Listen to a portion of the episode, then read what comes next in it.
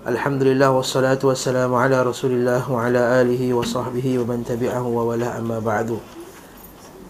Kita sambung pengajian kitab Zalul Ma'ad dalam bab haji dan kita masih lagi bab doa Nabi sallallahu alaihi wasallam ketika di Arafah. Tak? Itu yang terakhir sekali lah yang kita yang kita bincangkan 431 kan Dah baca ke belum 431 tu? Dah kan? Dah ke belum? Ada ada khilaf eh? Belum apa-apa lagi dah ada khilaf. Hmm. Okey, Imam Ahmad yang doa Nabi wasallam Imam Ahmad menyebutkan wa dzakara al-Imam Ahmad berkata penulis rahimahullahu taala al-Imam Ibn Qayyim rahimahullahu taala wa qaddasallahu ruhahu wa ruha syaikhihi Ibn Qayyim ya, Ibn Taymiyah rahimahullah ta'ala. Imam Ahmad menyebutkan dari hadis Amr bin Shu'aib. An abihi an jaddihi dari datuknya. Kakeknya tu datuknya. Ia berkata kana aktsaru du'ain nabi. Sesungguhnya doa nabi sallallahu alaihi wasallam yang kebanyakannya pada hari Arafah adalah لا إله إلا الله وحده لا شريك له له الملك وله الحمد بيده الخير وهو على كل شيء قدير لا إله إلا الله وحده لا شريك له له الملك وله الحمد بيده الخير وهو على كل شيء قدير يقول حديث البيهقي menyebutkan daripada hadis Ali radhiyallahu anhu bahawa Nabi sallallahu alaihi wasallam telah bersabda aktsaru du'ai wa du'ail anbiya min qabli bi arafah. Sesungguhnya doa yang paling banyak yang aku ucapkan dan doa para anbiya di sebelumku di, di arafah adalah la ilaha illallah wahdahu la syarikalah lahul mulk wa lahul hamd wa huwa ala kulli syai'in qadir اللهم اجعل في قلبي نورا وفي صدري نورا وفي سمعي نورا وفي بصري نورا نورا. اللهم اشرح لي صدري ويسر لي أمري وأعوذ بك من وسواس الصدر وشتات الأمر وفتنة القبر. اللهم إني أعوذ بك من شر ما يلج في الليل وشر ما يلج في النهار وشر وشر ما تهب به الريح وشر ما تهب به الريح وشر وشر بوائق الدهر وشر بوائق الدهر maksud doa ni dia kata ya Allah la ilaha illallah tiada yang layak disembah satu-satunya dan tidak ada syirik melainkan Allah. Lahul mulk baginya kerajaan segala kerajaan walahul hamd. Baginya segala pujian. Wa huwa ala kulli syai'in qadir dan dia berkuasa di atas segala sesuatu. Allahumma ja'al ya Allah jadikanlah fi qalbi nura. Pada hati jantungku itu cahaya. Wa fi sadri nura pada dadaku cahaya. Wa fi sam'i nura pada pendengaranku cahaya. Wa fi basari nura. Pada pandanganku cahaya. Nampak dalam hadis ni dia spesifikkan hati dada mata dan penglihatan. Mata dan pendengaran. Menunjukkan bahawa empat benda ni ialah alat utama untuk kita mengenal Allah Subhanahu wa taala. Sebab tu dalam Quran bila tak gunakan tiga ni untuk mengenal Allah maka benda tiga benda ni akan kita akan menyesal Lau kunna nasma'u au na'qilu ma kunna fi ashabi sa'ir. Kata Al-Quran. Lau kunna nasma' Kalau kami dulu kat dunia mendengar. Au na'qil. Ataupun berfikir Gunakan akal. Itu dia kata ni uh, qalbi tadi tu. Sadri tadi tu. Na'qilu ma kunna fi ashabi sa'ir. Kami takkan terkena azab yang pedih sebab tu bila kita minta cahaya pada benda ni semua Waja'al fi qalbi nura sam'i nura Cahaya apa ni?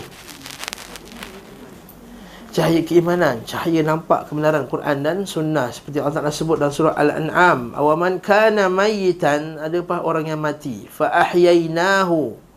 Lalu kami hidupkannya. Dengan apa? Dengan wahyu. Dengan Islam. Hidupkan dia dengan Islam. Wa ja'alna lahu nuran. Dan kami jadikan bagi dia cahaya. Yamshi bihi finnas. nas yang dengan cahaya tadi dia berjalan di tengah-tengah manusia. Kaman mathaluhu fi dhulumat adakah sama orang macam ni dengan orang yang fi dhulumat dalam kegelapan? Laisa bi kharijin minha yang mereka tak boleh keluar daripadanya. Maksudnya Allah Taala memberi permisalan wahyu itu ilmu itu cahaya kemudian macam orang berjalan di tengah kegelapan manusia. Manusia sekarang kegelapan Tak tahu mana yang betul, mana yang salah Mana hak, mana yang batil Mana yang sunnah, mana bida'ah Mana syirik, mana tauhid Mana sayang Allah, mana tak sayang Allah Mana sayang Rasul, mana yang Bukan sayang Rasul Sallallahu alaihi wasallam ya? Lepas manusia keliru Di luar sana manusia sentiasa keliru Yang sunnah dikatakan Bid'ah ni sama macam hadis Nabi SAW Yang kata Kaifa bikum ha, Kata Nabi SAW Bagaimana keadaan kamu bila kau berada di satu zaman di mana yang kecil membesar dalam bid'ah, yang tua jadi beruban dengan bid'ah tersebut. Yang amanah dianggap khianat, yang khianat dianggap amanah. Sedangkan pada zaman itu banyaknya orang yang membaca Quran. Banyaknya orang ruai bidah. Banyaknya orang bercakap pasal agama. Kan? Zaman tu bila? Sekarang lah Kita confuse Kalau tanya orang luar sana Mana yang betul, mana yang salah Mana sunnah, mana tak sunnah Manusia dalam confuse Lepas Nabi katalah hadis sahih Dah hadis sahih Muslim tu kan Nabi kata manusia ini dalam Badiru bil a'mali fitanan ka qita'il laylil muzlim. Segeralah kamu beramal Segera mengaji cepat-cepat. Jangan ponting kelas ayat saya. Badiru bil a'mal Cepat, cepat-cepat ngaji Cepat-cepat amal. Fitanan kerana takutkan fitnah. Fitnah apa? Fitnah agama dan fitnah Syahwat. Kan? Fitnah tu syubahat dan fitnah tu syahwat Fitnah syubahat apa dia? Fitnah syubahat itu fitnah kekeliruan Benda yang betul sangka tak betul Benda yang tak betul dia sangka betul Juga fitnah syahwat Setiap hari syahwat makin seronok Betul tak? Hmm. Dulu seronok sembang dekat kedai kopi je Sekarang seronok sembang dalam WhatsApp Betul? Sambil kerja pun boleh WhatsApp ni ha? Dan yang kelas Sambil-sambil dengar kelas ustaz kan Ada macam tu Bukan nak beli, memang ada ya? Barakallahu fikum Jadi ini fitnah tu syahwat dia kata qaqita'il lailil muslim nampak dia kata semacam malam yang gelap gelita. Bila malam gelap gelita, tak ada lampu satu-satu satu lampu pun tak ada, maka dia gelap, dia tak tahu mana yang jalan keluar. Dia tak tahu jalan keluar dia akan meraba. Dia akan jadi hafibul lail kata ulama hadis. Hafibul lail ni dia akan ambil saja apa yang boleh. Seperti tukang kayu di waktu malam. Dia ambil kayu, dia ambil najis, dia ambil benda semua yang asal dia nampak semacam kayu dia akan ambil. Kata Nabi sallallahu alaihi wasallam minta kita doa Allah maj'al fi qalbi nura, fi sam'i nura, fi basari nura, fi sadri nura, fi qalbi nura. Satu. Yang kedua, cahaya yang kita minta ni adalah kedua cahaya akhirat kelak. Allah Taala kata, kata dalam Quran, يوم ترى المؤمنين والمؤمنات يسعى نورهم بين أيديهم وبأيمانهم بشراكم اليوم Allah Ta'ala kata dalam Quran Ketika kamu akan melihat nanti orang mukmin lelaki dan orang mukmin wanita nanti yas'a nuruhum baina aydihim cahaya mereka akan uh, berjalan di hadapan mereka. Kan dalam kegelapan masa bila ni Ketika nak lalu sirat nanti Gelap. Lalu Allah Ta'ala bagi cahaya ke depan. Kan? Baina aidihim wa bi'aimanihim Bushrakumul yawm. Hari ini kamu dapat berita gembira Wahai orang beriman. Jannatun tajri min tahtiha al-anharu khalidina fiha abada. Lepas tu kamu akan lihat pula orang munafik wal munafiqat. Orang munafik pula dia kata dia kata unzuruna naqtabis min nurikum. Tunggulah kami kami supaya kami ambil cahaya kamu. Apa kata apa dia katakan mana? Waqila rji'u wara'akum faltamisun nar pergilah belakang cari cahaya kat belakang. Wa duriba bainahum sur dan letakkan mereka sepadan batinuhu fir fihi rahmah wa qibaluhu wa, wa zahiruhu min qibalihi al'adab sebelah dalam rahmat sebelah luar azab bila dikatakan bukankah kami dulu bersama? Alam nakum kun bukankah kami dulu bersama dengan kamu? Ya betul. Kami dulu bersama dulu bersama dengan kami. Tetapi kamu fatantum anfusakum. Kamu telah terfitnah diri kamu. Nampak fitnah lagi saya sebut tadi? Ha, fitnah. Kamu terfitnah diri kamu dengan fitnah syubhat dan fitnah syahwat. Kan? Wa gharratkumul amani dan kamu tertipu dengan harapan-harapan kamu angan-angan kamu kat dunia ni? Wa gharrakum billahil gharur. Dan kamu tertipu dengan nikmat-nikmat Allah kesedapan yang Allah Taala bagi dekat dunia ni. Seronoklah syok.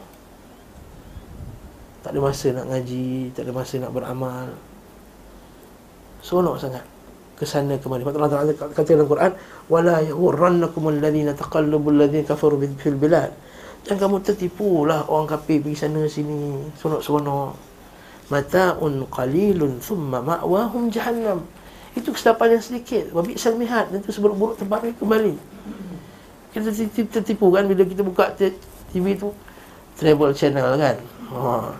100 places to go before you die. Ha ni seronoknya seronoknya ha eh. Ya betul tak? Lalu kita punya kita tengok tu cita-cita kita I nak pergi ni tahun ni Venice tahun depan Italy tahun depan tahun tulat ni tahun ni kita ni so dia punya kerja dia fokus di situ okey Itulah kata Allah Taala kata wala yaghurrakum alladhina kafaru taqallabu fil bilad. Jangan kamu tertipu dengan orang kafir jalan sana sini seronok-seronok. Ha, kan? Yang seorang tu pula pergi makan sana satu dunia lebih pusing kan. Yang umat Perancis apa nama dia? Yang jalan satu dunia makan. Bourdain, ha, Anthony Bourdain. Ha. Kita pun tengok juga benda tu kan. Seronok lah. Tapi, ha, seronok tengok kan. Memang seronok tengok. Tapi jangan tertipu. Jangan tertipu sampai tak nak ngaji Quran, tak nak ngaji ni semua. Ha, nanti waktu kita subhanallah. Allah maj'al fi qalbi nura, fi sam'i nura, fi sadri nura. Okey. Sebab tu Allahumma syrah li sadri. Ya Allah lapangkanlah dadaku. Kenapa lapang dada? Faman yuridillahu an yahdiyahu yashrah sadrahu lil Islam. Ini Al-Quran kata juga. Siapa yang Allah Ta'ala nakkan kebaikan padanya Allah Ta'ala lapangkan dadanya untuk Islam Lapangkan dadanya untuk masuk Islam. Kemudian lapangkan dadanya untuk ikut sunnah. Lapangkan dada dia untuk belajar sunnah. Lapangkan dadanya untuk amal sunnah. Lapangkan dada dia dan dada keluarga dan ikut sunnah. Okay Wayasirli amri. Dan mudahkanlah urusanku. Kalian tengok ni? Lepas apa ni? Apa yang bahaya? wa bika min waswasis sadri. Ha waswas waswas keraguan jiwa tak pasti tak. Waswas sadri boleh kita faham dua. Satu penipuan syaitan ke atas dada kita macam kita baca Quran Azza bin Nas tu. Yang kedua hati itu rasa tak tenang. Waswasis sadr. Ini yang dapatnya penyakit anxiety. Ha, penyakit banyak penyakit jiwa sekarang yang ada. Ha, kawan kita kawan saya tu buat khusus anxiety untuk cari Islam. Dia cakap ingat tak ada orang. Punya penuh masjid tu. Punya ramai orang sakit anxiety punya dalam dalam dalam Malaysia ni. Ha, orang yang hebat-hebat kadang-kadang. Ustaz pun sakit anxiety mana. Betul bukan tipu. Barakallahu ini, cerita benar. Ustaz pengetua seolah agama. Anxiety. Anxiety yang dahsyat. Ada tu bila dengar azan rasa sakit dada. Okey. Waktu maghrib je mula dia dah ni. Dengar orang baca Quran sakit telinga. Ha ni. Dahsyat. ha, Gangguan syaitan Waswasi sadr Wasyatatil amri Dan Kelangkabutnya urusan ha. Jadi maksudnya apa? Apa dia? Berpecahnya urusan Inilah maksudnya urusan kelangkabut Sebab manusia ni Dia maksudnya rosak sebab urusan dunia dia Kelang kabut tak? Kelang kabut nak hantar anak sekolah tak? Sebab tapi kelas ini kelang kabut nak hantar anak sekolah ha, Betul tak? Ha. Van tak datang hari ni kelang kabut ha, Syatatil amr Okey Wa fitnatil qabr Allahumma ini a'udhu bika min syarri ma yaliju fil, fil lail Apa yang datang pada waktu malam Dan apa yang datang pada waktu siang Apa yang datang dengan angin Kan penyakit banyak angin Penyakit, penyakit ayam lah, penyakit burung Sebenarnya ada angin lah, airborne punya penyakit. Uti panggil airborne kan? Airborne punya penyakit Wasyar di bawah ikid dahri. Dan keburukan peristiwa-peristiwa terjadi. Ya, Keburukan-keburukan peristiwa macam-macam kat dunia sekarang ni. Kata bang jatuh. Dua biji kata bang jatuh Ekonomi. Lagi ni semua minyak jatuh lagi tak? Bawa ikid dahr Barakallahu fikum kalau kita tengok doa Nabi apa yang doa apa yang Nabi minta lindung itu dah paling bahaya dalam dunia ni. Ha apa yang Nabi minta lindung itulah paling bahaya. Jangan kita kata ah tak bahaya sangatlah benda ni. Ha, tak ada. Kalau Nabi SAW Orang yang paling cintai Allah Orang yang paling tahu tentang Allah Ta'ala Paling warak, paling bertakwa Tapi dia takut benda ni Dan minta lindung pada benda ni Apatah lagi kita yang kurang dalam benda tu Sebab tu kalau cari apa yang bahaya kat dunia ni Kata-kata Ustaz apa yang bahaya Cari doa Nabi apa yang Nabi berlindung? Kaedah dia. Ustaz, apa nama bahaya dalam dunia ni Ustaz? Cari apa semua Nabi kata A'udzubika, a'udzubika tu semua tu bahaya. A'udzubika min azabi jahannam. Jahannam bahaya. A'udzubika min azabil qab bahaya. Fitnatul masih dajjal bahaya. Fitnatul mahya wal mamat bahaya. Allahumma inni a'udzubika min al-haram Daripada daripada apa? Nyanyuk. Minta lindung daripada Qahri rijal Pemimpin yang Orang yang Jahat Dan fitnatul dain Daripada hutang ha, Hutang bahaya Ha. Daripada waswas sadr bahaya. Jadi penyakit angin bahaya betul tak? Kita tak boleh elak penyakit tersebut. Barakallahu fikum. Jadi kita baca doa Nabi SAW Doa ni saya rasa boleh juga kalau kita baca pada waktu lain daripada Arafah. Okay? Cuma inilah doa yang paling banyak yang para sahabat Sebab doa yang paling banyak mereka baca Bukan kata doa ini saja mereka baca Doa yang paling banyak sekali Nabi dan para Nabi-Nabi sebelumnya baca adalah doa ini. Jadi kita boleh baca doa ini Masya Allah Dan juga Di sinilah turunnya ayat Ketika haji lah turunnya Al-yawma akmaltu lakum dinakum Wa atmamtu alaikum ni'mati Wa raditu lakumul islam dina. Pada hari ini aku sempurnakan untuk kalian agama kalian Aku cukupkan atas kalian nikmatku ha. Nikmat apa ni? Nikmat apa yang cukup ni? Nikmat agama Apa tu nikmat yang paling besar? Nikmat Islam Nikmat Quran dan Sunnah tu nikmat yang paling Paling besar Seperti kata Imam Ahmad Nikmat udara penting Nikmat makan penting Yes Tak makan mati Tapi nikmat agama Tak makan mati dunia Mati akhirat Yang Allah Ta'ala kata La Apa ayat Quran tu? La tamutuna fiha wala wala yahya apa? Bila potong tengah tak ingat. Ini ada surah yang masa masa kecil tak ingat masa besar. Apa yang masa besar tak ingat surah masa kecil. Wa sayajannabu hal atqa. Apa ayat tu? La tamutuna fiha wala ya la yamutuna fiha wala yahya. Surah apa tu? A'la kan? Sabi isma rabbikal a'la alladhi khalaqa fasawa walladhi qaddara fahada walladhi akhraja mar'a faja'alahu ghutha'an wa sanaqulu kafara tasa illa ma sha Allah innahu ya'lamu al-jahra wa ma yakhfa wa yasluka al-yusra fadhakkir fatidhaka sayadhakkaru man yakhsha wa yatajannabu al-ashqa alladhi yasla an-nar al-kubra thumma la yamutuna fiha wa la yahya thumma la yamutuna fiha wa la yahya mereka tak mati dekat akhirat kelak dan mereka tak hidup maksudnya apa mereka tak mati dengan kematian yang boleh merehatkan mereka daripada kesakitan dan mereka juga tak hidup dengan kehidupan yang selesa yang mereka boleh rasa nikmat atas kehidupan tadi. Inilah kita kata apa? Azab dekat akhirat kelak.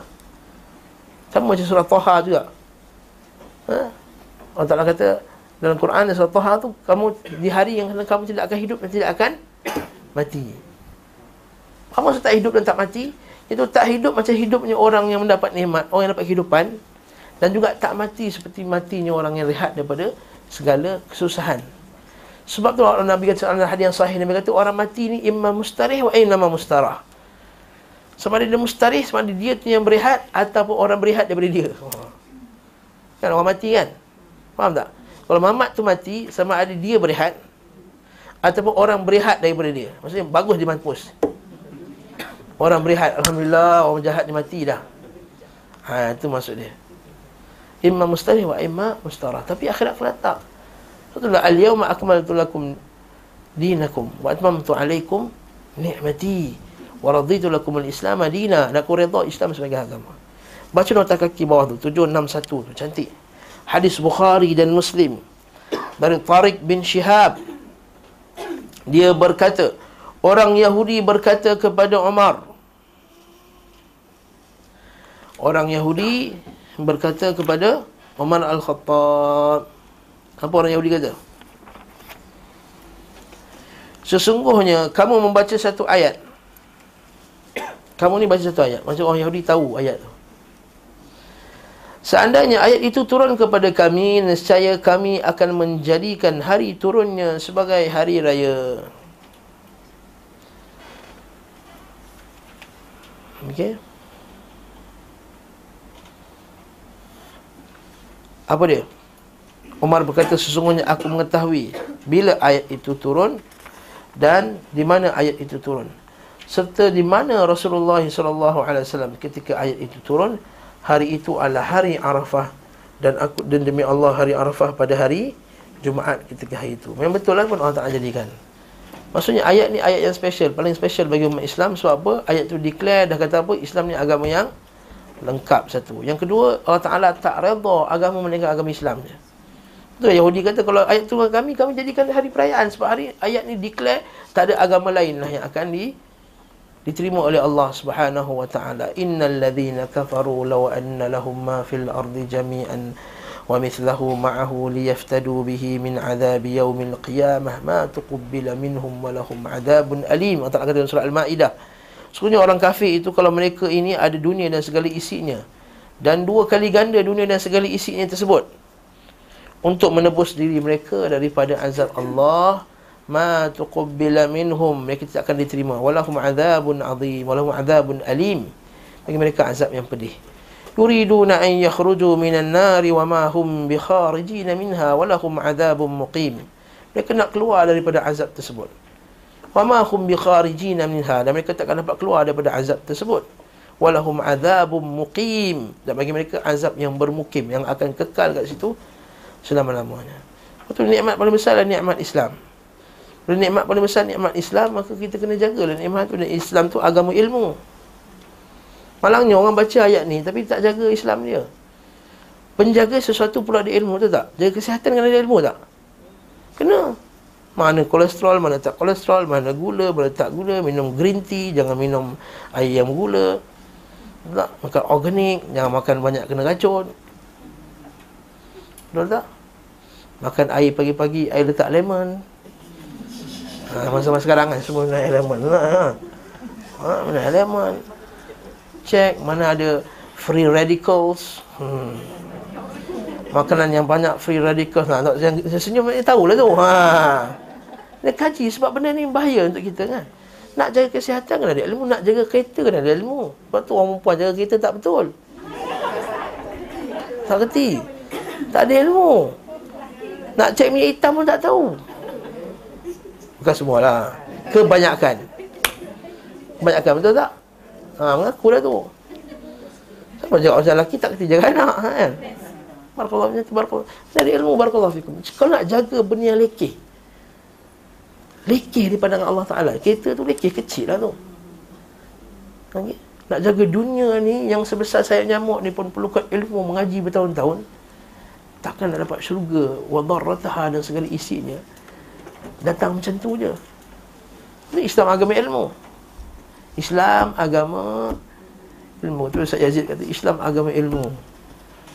Siapa yang tak dapat Islam, siapa tak dapat percaya ilmu, maka tak ada, tak ada kebaikan padanya. Betul Allah Ta'ala kata Quran, Nabi kata dalam hadis eh, Man yuridillahu bihi khairan yafaqihu fid din. Siapa Allah Ta'ala nak bagi kebaikan padanya, Allah Ta'ala bagi dia faham agama. Okey, seterusnya pula. Habislah doa Nabi SAW. Kemudian Nabi pun ada satu kisah pula. Kisah seorang lelaki yang mati ketika di Arafah. Kisah seorang yang meninggal di Arafah. Wa hunaka saqtu rajulun minal muslimin. Wa hunaka saqata rajulun minal muslimin an rahilatih. Di Arafah seorang lelaki jatuh dari haiwan tunggangannya dan meninggal dunia. Sementara dia dalam keadaan ihram. Wa huwa muhrim famata fa amara Rasulullah sallallahu alaihi wasallam merintahkan agar dikafani pada kedua pakaiannya. Maksud dikafankan dengan kain ihramnya. Dan tidak diberi wangi-wangian. Sebab orang meninggal kita disunahkan letak minyak minyak atar wangi. Serta dimandikan dengan air dan bidara. Ya kalau kita mandi mayat kan air biasa air bidara air satu lagi air kapur marus okey. Kepala dan wajahnya tidak boleh ditutupi. Macam orang dalam ihram juga.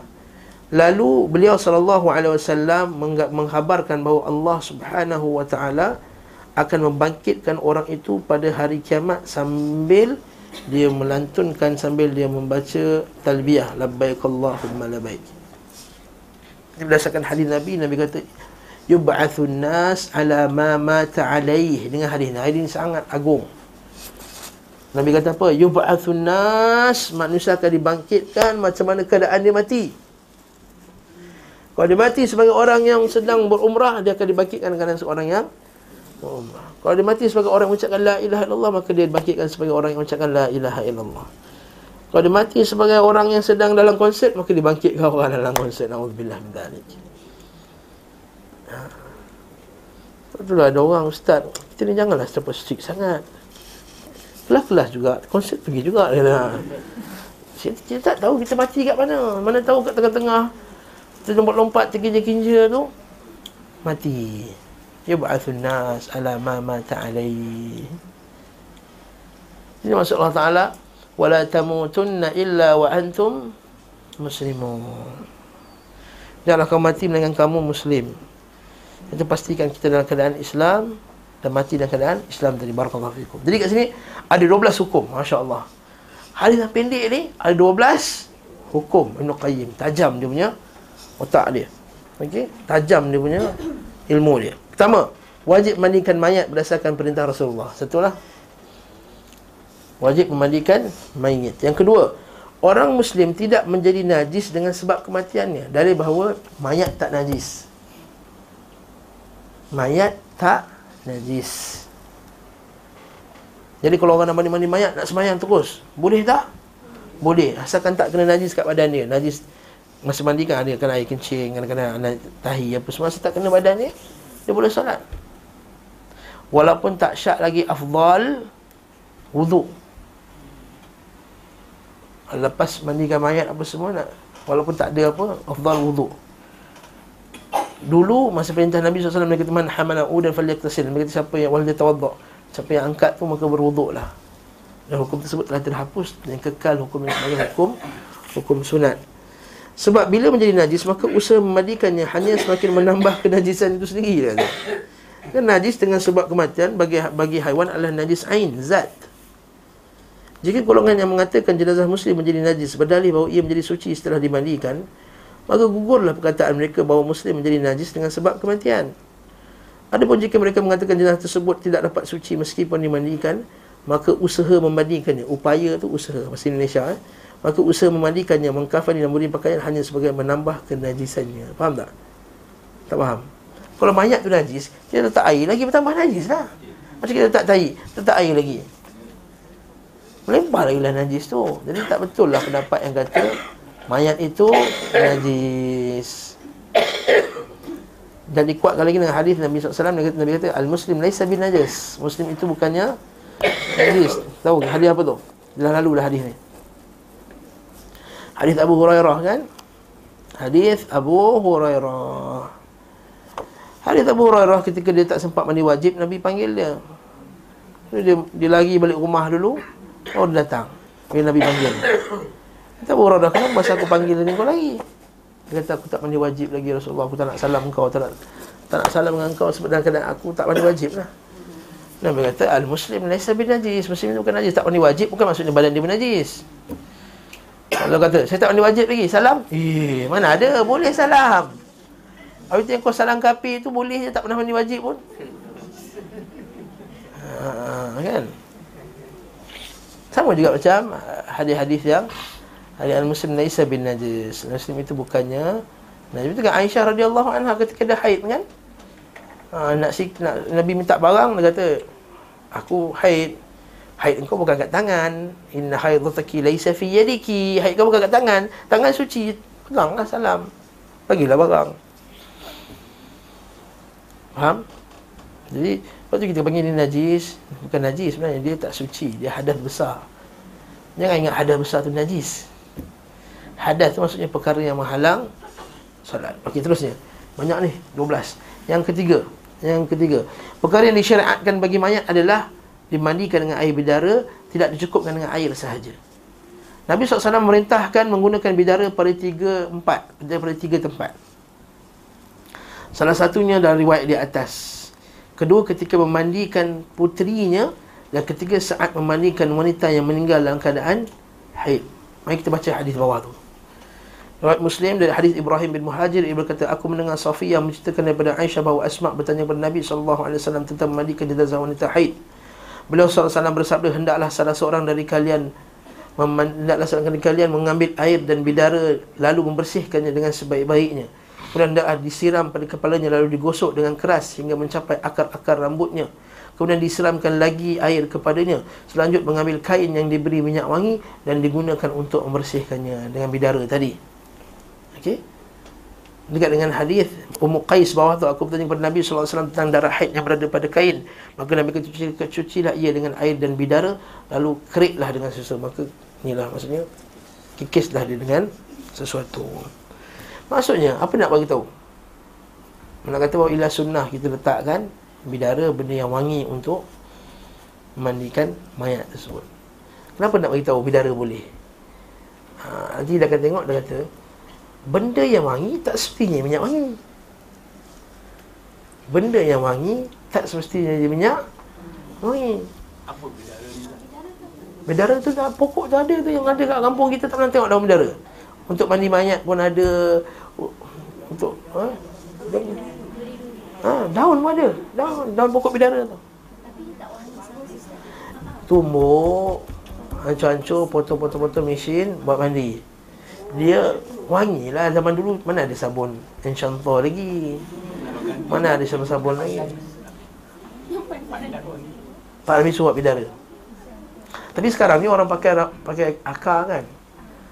Ah, air akar dengan air ros. Apa tu? Untuk orang meninggal kan? Uh, air yang bau wangi tu. Ha, boleh juga. Tak. Masa mandi dia campur dengan air tu. Ada tiga baldi satu air biasa satu air akar tu wangi satu lagi air kobers ha, ni boleh. Dia nak beritahu bahawa tak seperti semua benda yang wangi itu hukumnya hukum minyak. Minyak wangi tu dulu timbul isu boleh tak pakai sabun ustaz? Yang masa umrah tu kan mula-mula kita bincang. Boleh tak pakai sabun wangi? Saya kata boleh sebab sabun pakai minyak wangi tapi ada orang kata tak berhati kata tak boleh tak juga tapi wangi ustaz dia dalam tu termasuknya minyak wangi dalam sabun tu pupang-pupang macam-macam lah Allah alam saya ambil pendapat Ibn Qayyim ni lah hmm.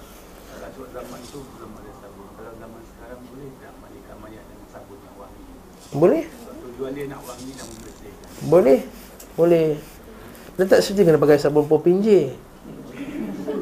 Ha, zaman sekarang asam mani mayat sabun popinje. Asam mani mayat sabun popinje. Popin popinje tak tahu lah tu. Okey. Ha. Batam nak tengok sabun popinje. Ni hijau tu kan. ha, asam mani mayat dia sabun popinje. Tak semestinya. Ha. Okay. Asal nak nak payung mayat mesti payung Cina yang nama tu. ha, Ya betul tak? Paling kertas tu kan Asal nak tikar sebelah piku Mesti tikar yang mengkuang. Tikar plastik tak main lah. Ha, Itu dia kata Cakap bidak kata marah eh? So, perubahan air kerana pengaruh zat-zat yang suci. Nampak ni? Pengaruh air kerana Perubahan air Tengok ni Kerana pengaruh zat yang suci Tidak menghilangkan kelayakannya Untuk digunakan bersuci. Sebagaimana mazhab jumhur ulama. Maksudnya kalau air itu tercampur sikit Benda-benda yang suci ya, Macam wangi ke benda apa ke daun-daun ke apa Ia merupakan ia pernyataan tekstual paling accurate daripada Imam Ahmad Meski para ulama mutakhirin dalam mazhabnya berbeza dengan berbeza dengan itu, Nabi SAW tidak memerintahkan memandikan orang itu sesudah dimandikan dengan air bidara tadi, dengan air bersih. Kalau kata air tak suci, sebab air bidara tu last.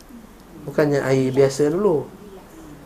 Ha, Nabi tak suruh bilas pun air bidara tadi. Menunjukkan bahawa air bidara tu air yang suci. Bahkan beliau sallallahu alaihi wasallam memerintahkan mereka yang memandikan putrinya agar menjadikannya pada siraman terakhir sesuatu dari kapur baru. Sekiranya pencampuran seperti ini menghilangkan kelayakannya untuk digunakan bersuci, tentu Nabi sallallahu alaihi wasallam melarangnya. Maksud pencampuran itu bukan sekadar mendapatkan aromanya sehingga dikatakan hanya pencampuran jenis mujawarah berdampingan. Ini kaedah fiqah lah. Bahkan tujuannya adalah memperbaiki jasad, mengeraskan dan menguatkannya. Faham kan seperti kita bagi kapur barus supaya tak cepat rosak kan? Hal ini hanya boleh diperoleh bila kapur barus benar-benar dicampur dalam air. Bukan hanya diletak je dalam air. Kan kena kacau dulu bagi rata apa semua. Baru dituang seterusnya yang hukum kelima. Boleh mandi bagi orang ihram. Ha. Ini kita sebut dulu kan Nabi SAW bila sampai ke Zultua Nabi akan mandi sebelum masuk ke Mekah. Kan? Dan Nabi pergi perjalanan apa hari? 9 hari. Takkan 9 hari tak mandi? Nabi mesti mandi. Kan? Mandi pada kadar yang sepatutnya lah. Boleh mandi bagi orang ihram. Masalah ini pernah di, di, di, dibincangkan oleh Abdullah bin Abbas dan Miswar bin Makhramah. Lalu keduanya diberi keputusan oleh Abu Ayyub Al-Ansari bahawa Rasulullah sallallahu alaihi wasallam mandi sementara beliau dalam keadaan ihram Para ulama sepakat bahawa orang ihram boleh mandi kerana junub. Akan tetapi Malik rahimahullah taala tidak menyukai jika kepalanya dibenam dalam air. Kerana perbuatan ini termasuk jenis menutup kepala. Ini pendapat Imam Malik lah. Namun yang benar tidak mengapa. Bahkan pernah dipraktikkan Umar bin Al-Khattab dan Ibnu Abbas. Bila mandi tu, boleh tak kita tanggalkan baju-baju? Boleh? Takkan mandi dengan baju baju? Yes.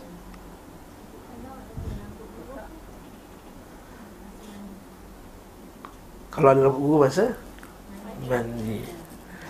Ya lah dia guru. Bukan sengaja cabut rambut tu. Mandi macam biasa. Nak, nak shampoo pun boleh. Kalau siapa ambil, ambil pendapat saya yang kata shampoo tu bukan minyak wangi kan. Ha. Nak shampoo pun boleh, nak sabun pun boleh. Cuma jangan gunting-gunting lah, kan.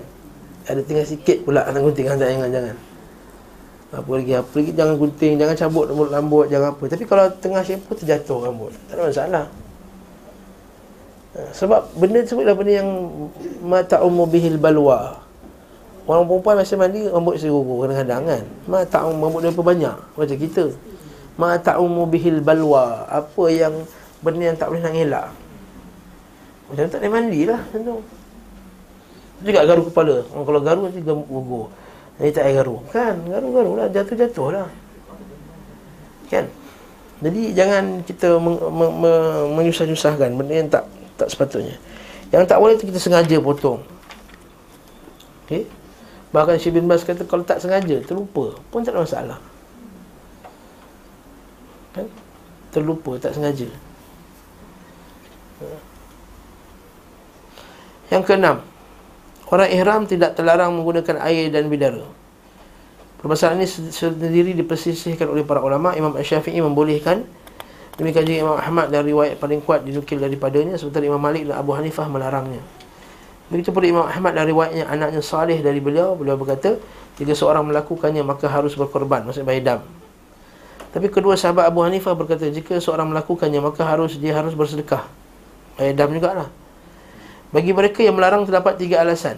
Perbuatan tersebut membunuh kutu di kepala. Sementara hal ini terlarang kerana termasuk membersihkan kutu.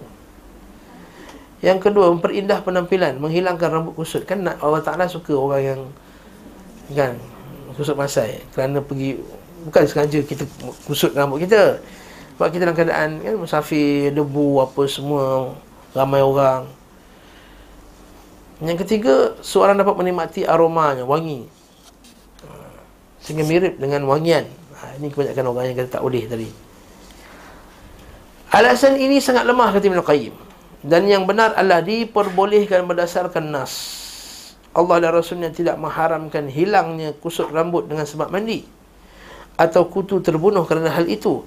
Kemudian bidara sama sekali tidak termasuk wangian. Alhamdulillah Ketujuh, kafan lebih didahulukan daripada ahli waris dan hutang. Kerana Rasulullah SAW memerintahkan mengkafani orang yang meninggal itu dengan kain ihramnya tanpa menanyakan ahli waris dan hutangnya. Jika yang seharusnya berbeza dengan apa yang kami katakan tentu Nabi SAW akan menanyakannya. Sebagaimana pakaian seorang saat hidup lebih didahulukan daripada pelunasan hutangnya, maka demikian. Maksudnya, bab, maksudnya kita ada duit. Orang tu meninggal, ada duit tinggal. Nombor satu, uruskan mayat dulu. Nombor dua, bayar hutang. Nombor tiga, barulah dia bagi-bagikan. Itu turutannya. Itu turutannya.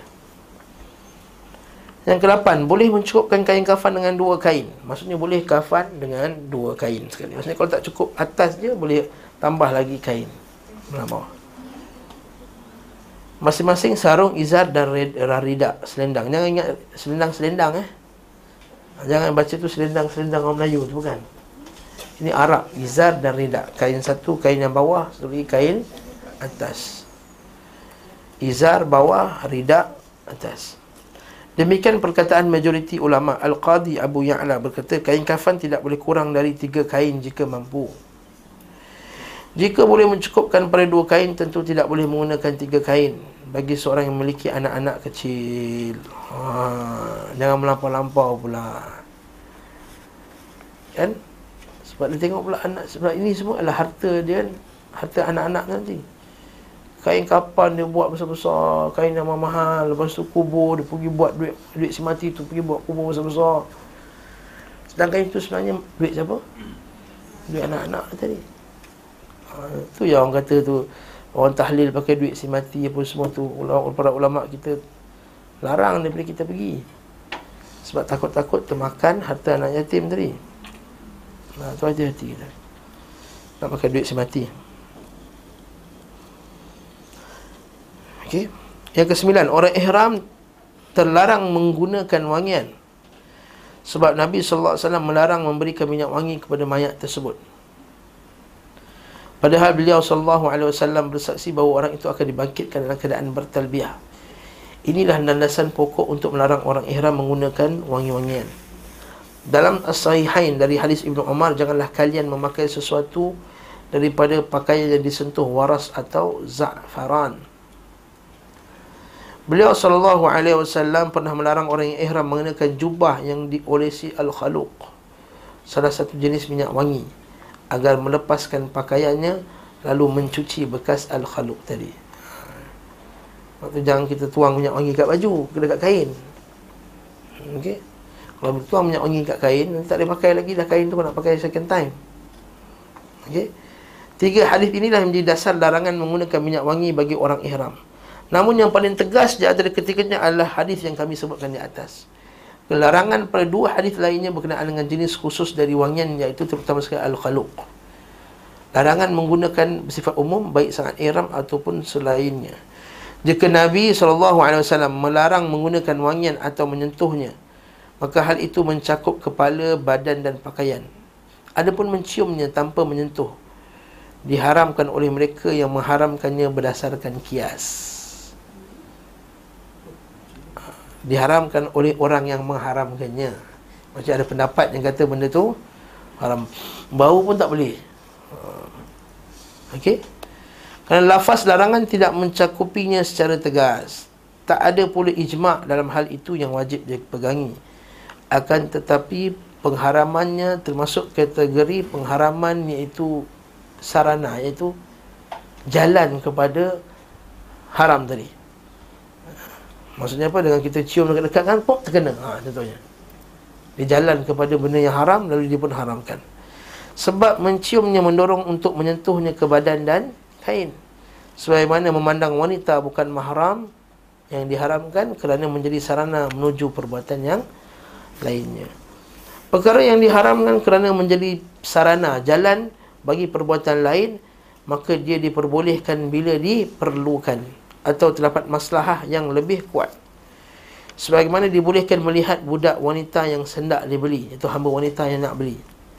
Wanita yang akan wanita yang akan dipinang, wanita bersama saksinya, wanita yang dipekerjakan, itu pekerja kita lah, wanita yang diubati, boleh tengok dan lain-lain. Maksudnya kata macam ni lah. Asal hukum tengok wanita bukan mahram ni, asal hukum dia apa? Tak boleh. Tak boleh ada tenung muka ada dara orang tengok. Tak boleh. Betul kalau setengah negara Arab dia pun sangat strict dalam masalah ni. Satu kelas sepatutnya kena ada tirai. Lepas tu setengah-setengah ustaz datang yang taklim terkejut. Perempuan ramai dia kata. Lelaki, lelaki yang tersorok. Maksudnya perempuan yang sorok. Ha.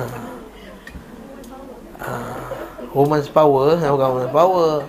Ataupun tak tirai kat ustaz lah. Ha tak langsing. Okey? Itu sepatutnya asal. Tapi nak buat mana ha. kita akan cadangkan yang lain lepas ni kita buat tirai. Tapi ustaz tak puas dah tak tengok muka ustaz ngaji ha. apa kita buat video besar-besar satu. Bagi nampak semua eh? sebab asalnya fitnah betul tak Comel lah kak tu. Ha. Ustaz pun termasuk ha. Ini ustaz ada nafsu ke? Termasuklah main. Oh comel kat ni siapa dia ni? Apa semacam ni macam ni macam ni Datang fitnah. Kan? Kalau ustaz tu lelaki normal Datang terkena fitnah tersebut Kalau tak normal tak tahu lah eh? Ini betul. Nabi SAW Dia keluar rumah. Dia nampak perempuan. Terganggu nafsu Nabi.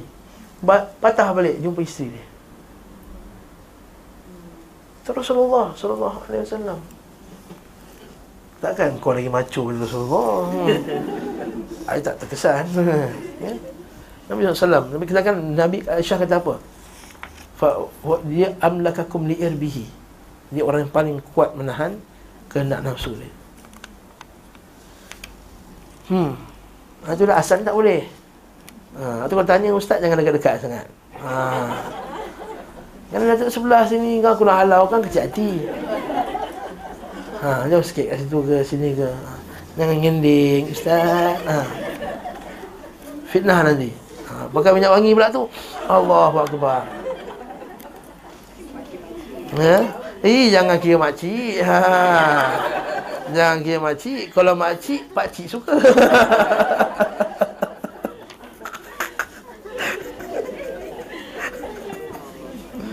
Okay? Memanglah cantik tapi fit, jangan fitnah kalau ni fitnah jangan memfitnah. Terfitnahnya orang kan. Allah musta'an. Ha, Allah musta'an. Subhanallah cantiknya kejadian Allah. Hei, bukan macam tu. Bukan macam tu eh. Ada benda yang tak boleh. Okey. Tu asalnya perempuan. Kemudian dibenarkan bila ada masalah, bila ada benda untuk keperluan. Contohnya tadilah dia kata untuk wanita yang nak dipinang ni takkan tak tengok. Nanti dah nikah nikah Oh Allah Ini ke aku nikah Lepas tu Nabi SAW tengok Bahkan sunnah Nabi Seorang sahabat Dia pergi tengok Tabi'in kata Kau sahabat kau tengok perempuan Kata Aku tengok sebab Rasulullah suruh tengok kata. Ha, bukan sebab aku Nak sangat tengok kata. Tidak ha. ha. Betul Dia tengok Barakallahu Dia juga tengok orang sakit Tengok orang yang nak dipekerjakan nak ambil pekerja takkan tak tengok muka dia pakai niqab? Siapa pekerja aku ni? Tak tahu. Jadi dia buka lah gambar dia tengok okey nampak kelas okey. Adapun bila aromanya sampai ke hidung Ada rasa ini orang yang diihram dilarang mencium wangi Jika bermaksud bersenang-senang dan menikmatinya. Adapun bila aromanya sampai ke hidung tanpa sengaja Atau dicium untuk diketahui aromanya saat membelinya. Maka semua itu tidaklah dilarang. Dan tidak wajib baginya menutup hidungnya Kau tak teruk dah lalu kat Mekah tu Menutup hidung je. Kes pertama sama dengan melihat wanita bukan mahram secara tiba-tiba Kan? Nampak ke depan hmm, kan hmm. Ha, tak jadilah kan? Naik flight lagi tak jadi bang Kan? Di airport tak, tak logik. Jadi Dah tengok nampak sudah. Macam hadis Al-Fadl bin Abbas Adik-beradik Ibn Abbas kan? Nampak perempuan Nabi hmm. Ha. Al-Fadl bin Abbas nampak perempuan tu Dia pun follow. Nabi Nabi alih muka dia. Nabi tak kata Pa tak. Nabi baik lah Nabi alih muka dia. Dia juga Ali radhiyallahu anhu Dia tertengok. Dia nampak sekali Dia tengok sekali lagi. Nabi kata Ya Ali La tattabi'un nadrah bin nadrah Fa inna laka ula Wa laysa laka thaniya Wa Ali Janganlah kamu ikut satu pandang, pandangan Dengan pandangan yang satu lagi. Soalnya bagi kamu yang pertama Dan bukan bagi kamu yang Kedua. Okey di antara yang menjelaskan masalah ini bahawasanya mereka yang memperbolehkan membiarkan wangian di badan yang digunakan sebelum ihram. Ha, ni isu yang kedua. Ada sebahagian kata boleh membiarkan wangian yang di badan yang digunakan sebelum ihram. Sebagaimana menegaskan boleh secara sengaja mencium aroma wangian tersebut. Pendapat ini yang di, di, ditandaskan yang apa ya ni? Yang dirojehkan Eh mak tak boleh tandas kan Ni. Rojeh kan Ni ha, yang dikuatkan eh, Astaghfirullah nanti Belik bahasa Indonesia ni eh? Ha, okay. Hmm, betul. Betul betul betul. Dapat inilah yang di dikuatkan Tandaskan benda lah ni. Astaghfirullahaladzim eh? Okey Maka mereka berkata dalam kitab Jawami' Fiqh karya Abu Yusuf Abu Yusuf anak murid Imam, Imam Abu Hanifah Tidak mengapa seorang mencium wangian digunakan sebelum ihram. Terus kita Al-Mufid berkata sesungguhnya wangian tersebut melekat pada badan. Maka dianggap mengikut padanya untuk mencegah gangguan kelelahan sesudah ia ihram. Kelelahan ni apa dia? Ya, start selesa kan, bau busuk apa semua Untuk ihram. Kedudukan sama seperti sahur bagi orang berpuasa untuk mencegah gangguan lapar dan haus. Berbeza dengan pakaian sesungguhnya ia berpisah daripada badan. Itu kita kata minyak wangi pakai dekat badan. Jangan pakai dekat baju. Untuk orang ihram nanti. Okey? Para fuqaha ahli fiqh berbeza pendapat mengenai pemakaian minyak wangi sebelum ihram. Sedangkan bekasnya masih tersisa setelah ihram. Okey. Apakah perbuatan ini dilarang sebagaimana terlarangnya menggunakan minyak wangi sesudah ihram dalam hal ini terdapat dua pendapat. Jumhur ulama boleh Dengan berpegang pada sunnah yang sahih Bahawa Nabi SAW Dia pakai minyak yang banyak ketika sebelum ihram Sehingga nampak kilauan minyak wangi di belahan rambut Ketika ihramnya. Yang kita bincang sebelum ni. Dan beliau mengucapkan talbiyah. Bila ucap talbiyah maksudnya dah niat Dah niat ihram. Dan lafaz lain sesudah tiga hari pun nampak lagi berkilat. Banyaknya minyak rambut Kata Nabi SAW Okey semua riwayat ini menolak penakwilan batil yang mengatakan semua itu terjadi sebelum ihram. Kalau beliau, ketika beliau, Nabi SAW, mandi maka semua bekas minyak wangi hilang. Dalam satu riwayat dikatakan biasanya Rasulullah SAW apabila hendak ihram beliau menggunakan minyak wangi terbaik yang didapatkannya kemudian nampak kilauan minyak wangi di kepala dan janggutnya setelah itu. Kita berlindung kepada Allah dari sikap taklid. Ha, saya kata, janganlah keras sangat nak ikut pendapat Tok Syekh engkau. Walaupun dalil terang-terang kata Nabi masih lagi banyak wanginya Masih lagi stay lagi lepas Dah niat ihram. Jadi kesimpulannya boleh tak bau sebenarnya ni? Boleh lah kesimpulannya. Boleh. Maksudnya boleh bau. Minyak wangi Ya orang harap kita punya wangi Minyak wangi kat kepala. Sebab kepala tempat Cepat paling cepat busuk. Bila debu-debu apa semua peluh dan semua dan seterusnya. Betul tak Abu Bakar As-Siddiq letak kain atas kepala bila, bila masuk tandas? Ha, betul tak Abu Bakar masuk tandas, dia tutup kepala dengan kain. Tu Melayu kata, kan Ustaz kita tutup kepala tu. Ada dalil sebenarnya daripada Abu Bakar As-Siddiq. Sebab tak nak bau-bau busuk tu melekat ke rambut. Tak percaya, suruh isteri kita masak, petai ke apa ke, ikan kan. Ha, cuba bau rambut dia. Melekat tak bau tu? Melekat. Kita tak buat orang lelaki kan. Kita punya rambut pun tak, tak tebal macam ni. Jadi tak tak melekat sangat. Tu rambut yang tebal. Okey. Hmm. Dalam kitab ini penulis dia tak membeza-bezakan pun mazhab. Sedangkan kita ni memberatkan sangat. Ha, sebab tu dalam buku ni kan dia cakap kat mukadimah dulu, dulu, dulu, dulu dia kata apa? Buku ini bukanlah perbincangan mazhab. Kita nak bincang apa yang dalam dalil ada. Ha. ha benda macam ni yang setengah-setengah orang tak suka. Ha, setengah-setengah ustaz-ustaz kampung tak suka benda ni. Dia kata mana boleh cakap pasal macam-macam mazhab. Mana boleh campur-campur mazhab ni. Ni mazhab rojak dia kata. Ha. Itu bila kita kata macam ni dia buatlah dia punya tuduhan-tuduhan pula dia kata ha, puak-puak ni tak suka mazhab. Ha. Puak-puak ni tak pegang mazhab. Dan dahsyat lagi dia kata puak-puak ni anti mazhab. Ha. Sedangkan kita bukan anti mazhab, kita ambil pendapat mazhab yang mana paling paling dekat dengan sunnah mengikut pendapat masyarakat kita. Jadi kita hormat pendapat yang lain bukan kita kata tak hormat. Kita hormat tapi kita ni dalam kubur nanti saya sebut lah, akan ditanya man nabiyuk siapa nabi kamu. Kita disuruh ikut apa yang mazhab kita mazhab nabi sallallahu alaihi wasallam. Maksudnya mazhab nabi tu apa dia? Bukan tak pegang ulama. Kita tak boleh dapat capai semua yang kita baca ni kalau bukan ulama yang kaji. Kita akan dapat ni baca tebal-tebal ni mana boleh.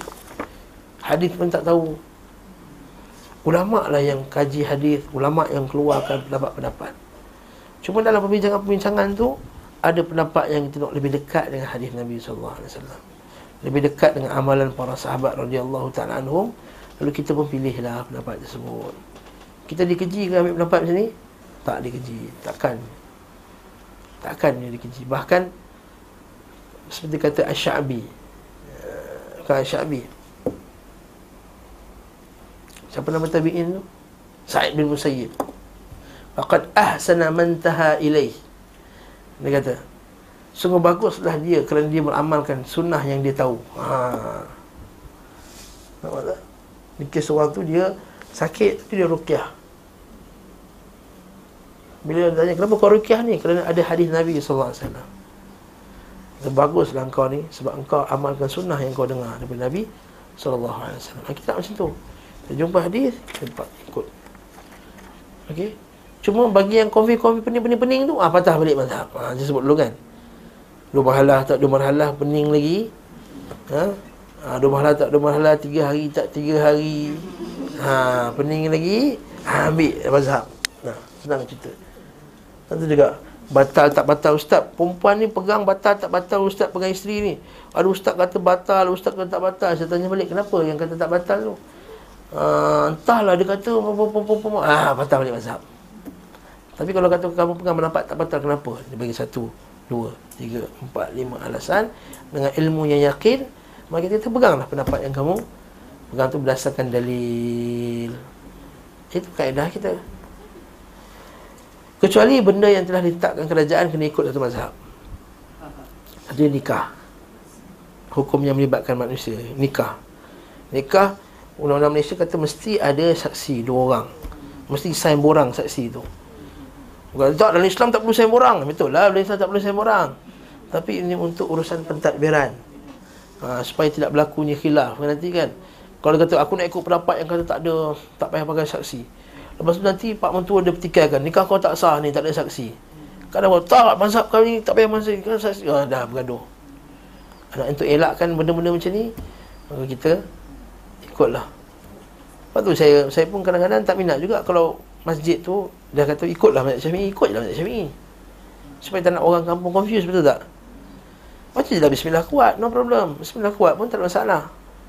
Tapi kalau suruh benda pelik ha, Suruh beratib lepas semayang ha, Itu kita buat lah. Itu bukan dalam masa Tapi kalau suruh baca fatihah kuat Okey kita buat. Suruh baca doa kunut. Kita baca doa kunut. Faham tak? Alhamdulillah Yang ke sepuluh. Orang ihram dilarang menutup kepalanya. Tingkatan dalam hal ini ada tiga Terlarang menurut kesepakatan Diperbolehkan menurut kesepakatan Dan dipersisihkan Bahagian yang pertama Suatu yang menempel langsung di kepala Dan maksud menggunakannya untuk tutup kepala Seperti serban, topi, songkok dan sebagainya Maksudnya yang ni confirm Terlarang secara sepakat Kan ada bagi kan Yang pertama yang dilarang Secara sepakat semua ulama kata dilarang. Apa dia? Memang yang lekat dekat kepala kita macam kopiah, serban, songkok dan seumpama dengannya. Yang kedua, yang diperbolehkan dengan sepakat para ulama. Seperti apa? Seperti berlindung bawah kemah. Rumah. Dan pohon pokok dan sepertinya. Dinukil dalam jalur yang sahih bahawa Nabi SAW pernah dibuatkan kemah di Namirah saat beliau sedang ihram. Hanya sedih Imam Malik melarang seorang meletakkan pakaiannya di atas pohon untuk digunakan berlindung. Ha, lain pula Imam Malik. Kata jangan tak boleh letak punya kain ihram dia tutup. Ini ikat kat pokok tu jadi ini namun majoriti ulama tak macam tu pendapatnya dengan Imam Malik kemudian para ulama mazhab Maliki tidak memperbolehkan orang ihram berjalan di bawah naungan seperti di bawah tandu. Oh. Tandu, tandu. Tandu. Payung dan apa semua seumpama dengannya. Okey. Bang ketiga seperti usungan, tandu dan sepertinya mengenai hal ini terdapat tiga pendapat. Memperbolehkan, tidak boleh dan boleh dengan bayar fidyah. Dan tidak memperbolehkan namun bila dilanggar tidak membayar fidyah. Ha, pendapat pertama adalah pendapat Syafi'i boleh dan Ahmad lalu ketiga pendapat ini semuanya dibuat daripada Imam Ahmad kesebenarnya boleh ke tak boleh? Boleh juga. Senang cerita boleh. Yang tak boleh yang betul-betul melekat ke kepala. Payung boleh apa benda semua boleh. Bawah kemah boleh bawah lindung semua boleh. Yang tak boleh yang melekat dekat kepala. Ha? Apa dia? Ah, teruk lah. Pengsan kita. Hmm. Yang seterusnya Larangan orang yang ihram menutup wajahnya. Ha, Ini baru ni ada hantar soalan. Ustaz boleh ke tak orang ihram tutup wajahnya? Saya kata boleh. Ha, Boleh saya kata. Mari kita baca. Masalah ini juga diperselisihkan para ulama. Madhab Syafi'i dan Ahmad. Dan satu riwayat memperbolehkan Sementara mazhab Malik, Abu Hanifah dan Ahmad tidak memperbolehkan. Pandangan yang memperbolehkan dikemukakan oleh enam orang sahabat. Oh, bukan main-main. Ha. Ai kata boleh. Hmm, Uthman, Abdul Rahman bin Auf, Zaid bin Thabit, Az-Zubair Al-Awwam, Sa'ad bin Abi Waqqas, Jabir bin Abdullah. Ada empat orang yang termasuk orang yang masuk syurga. Siapa dalam tu? Uthman, Abdul Rahman bin Auf, Sahabat Waqas Az-Zubair bin Al-Awwam Empat orang Yang jamin masuk syurga dalam ni Okey Berkenaan dengan masalah ini terdapat pendapat ketiga yang dinilai ganjil iaitu jika seorang masih hidup boleh baginya menutup wajahnya dan sudah mati tak boleh tutup orang kata. Pendapat ketiga ini bukan oleh Ibn Hazm dan sebenarnya sesuai dasar pemikiran yang pegang pada makna textual nas. Kelompok yang memperbolehkan boleh tutup muka berhujah dengan perkataan sahabat-sahabat yang disebutkan di atas.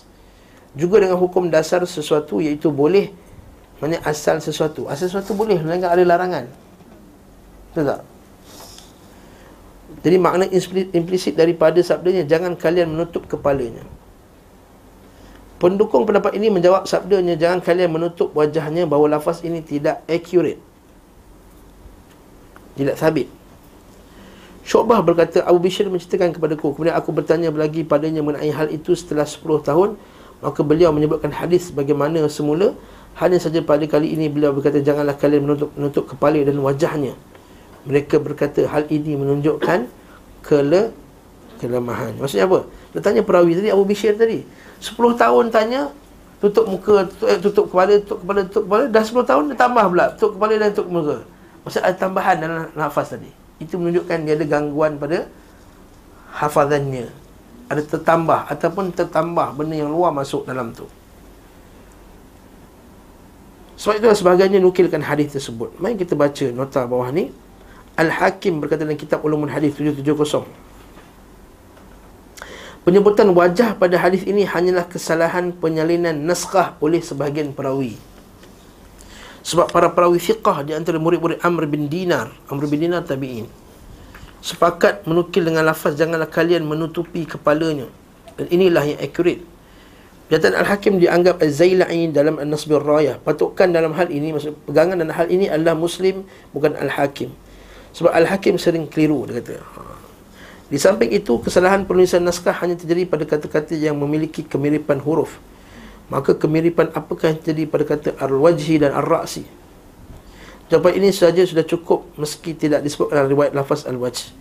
Lalu bagaimana pula setelah kedua kata itu digabungkan dalam satu kalimah al-wajh dan al-ra'si? Riwayat ini dinukil dalam Imam Muslim.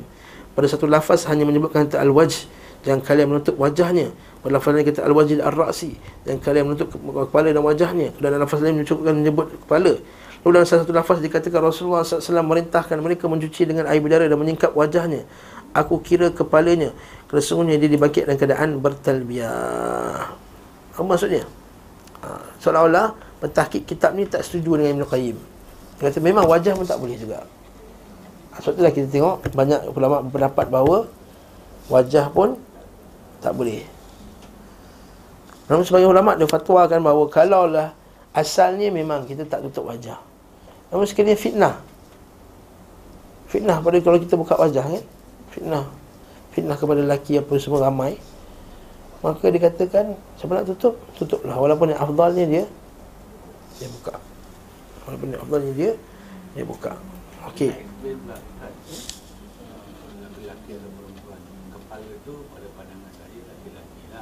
Hmm. Hmm, betul lah.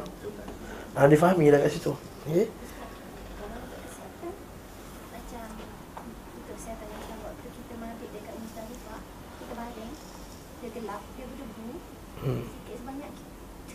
Kalau siapa ada penyakit boleh tutup ah. Yes, boleh. Yes, boleh. Yes. Yes, boleh. Okey. Mask. Hmm. Yes, naam. Okey. Hmm. Memang itu kalau dia ada ada fitnah, dia ada sebab. Cuma semua ulama berbeza pendapat lah. Kalau dia kata uh, kalau dia pakai kalau yang ikut strict ke mazhab Syafi'i siapa pakai disebabkan penyakit dia kena bayar juga dam sebagian dia kata. Ha. Sekejap eh, saya check Okey.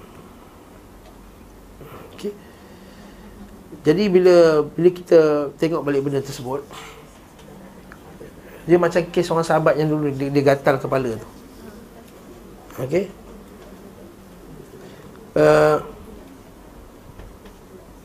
Dia kata Fatwa dia kata Al-mar'atu fil haji la tantaqib. Perempuan dalam haji tak boleh Meniqab Wala fil umrah tak boleh juga. Dan juga pada waktu ihram. Kata Nabi SAW Hadis Sahih Bukhari dan hadis Ibnu Ibnu Umar kata la tantaqibil mar'ah wala tattafizil qafazin janganlah kamu tutup wajah dan janganlah kamu memakai qafazin sarung tangan. Yakni fi hali ihram la talbas niqab. Ha? Jangan pakai niqab. Wa syai'un yasna' lil wajh. Talbasul mar'a fi wajhiha. Wa fihi naqban lil ainain atau naqban lil wahid. Ada sebab dia yang tutup mata ke atau yang tutup habis semua? Okey wa yusamma niqab niqaban la talbisu fi hal ihram walakin tuqta wajha bi ghairi dhalik. Ha ketika ihram tak boleh selain itu boleh. Kalau hadis Aisyah radhiyallahu anha hadis tasdad tasdulu khimaraha ala wajh fa idza ba'uda anha wa laysa indaha adun takshifu amma ni fala talbisu wa wal masnu' lil wajhi. Tak boleh kita pakai. Okey? Uh, kecuali kalau kita fitnah yang dahsyat lah dari fitnah betul kata patutnya jangan pakai. Sebab Nabi kata la talbas qafazin wala tak boleh pakai tak boleh pakai langsung. Walakin ang tuqta wajha bi ghairi dhalika min al-khimar wa nahwa tuqta yadayha bi ghairi dhalik wal jubd itu asalnya tak boleh kita pakai. Asal tak boleh. Adapun sebab faktor tadi tu sakit tadi tu itu kita dalam keadaan sakit kalau memang kena pakai pakai. Cuma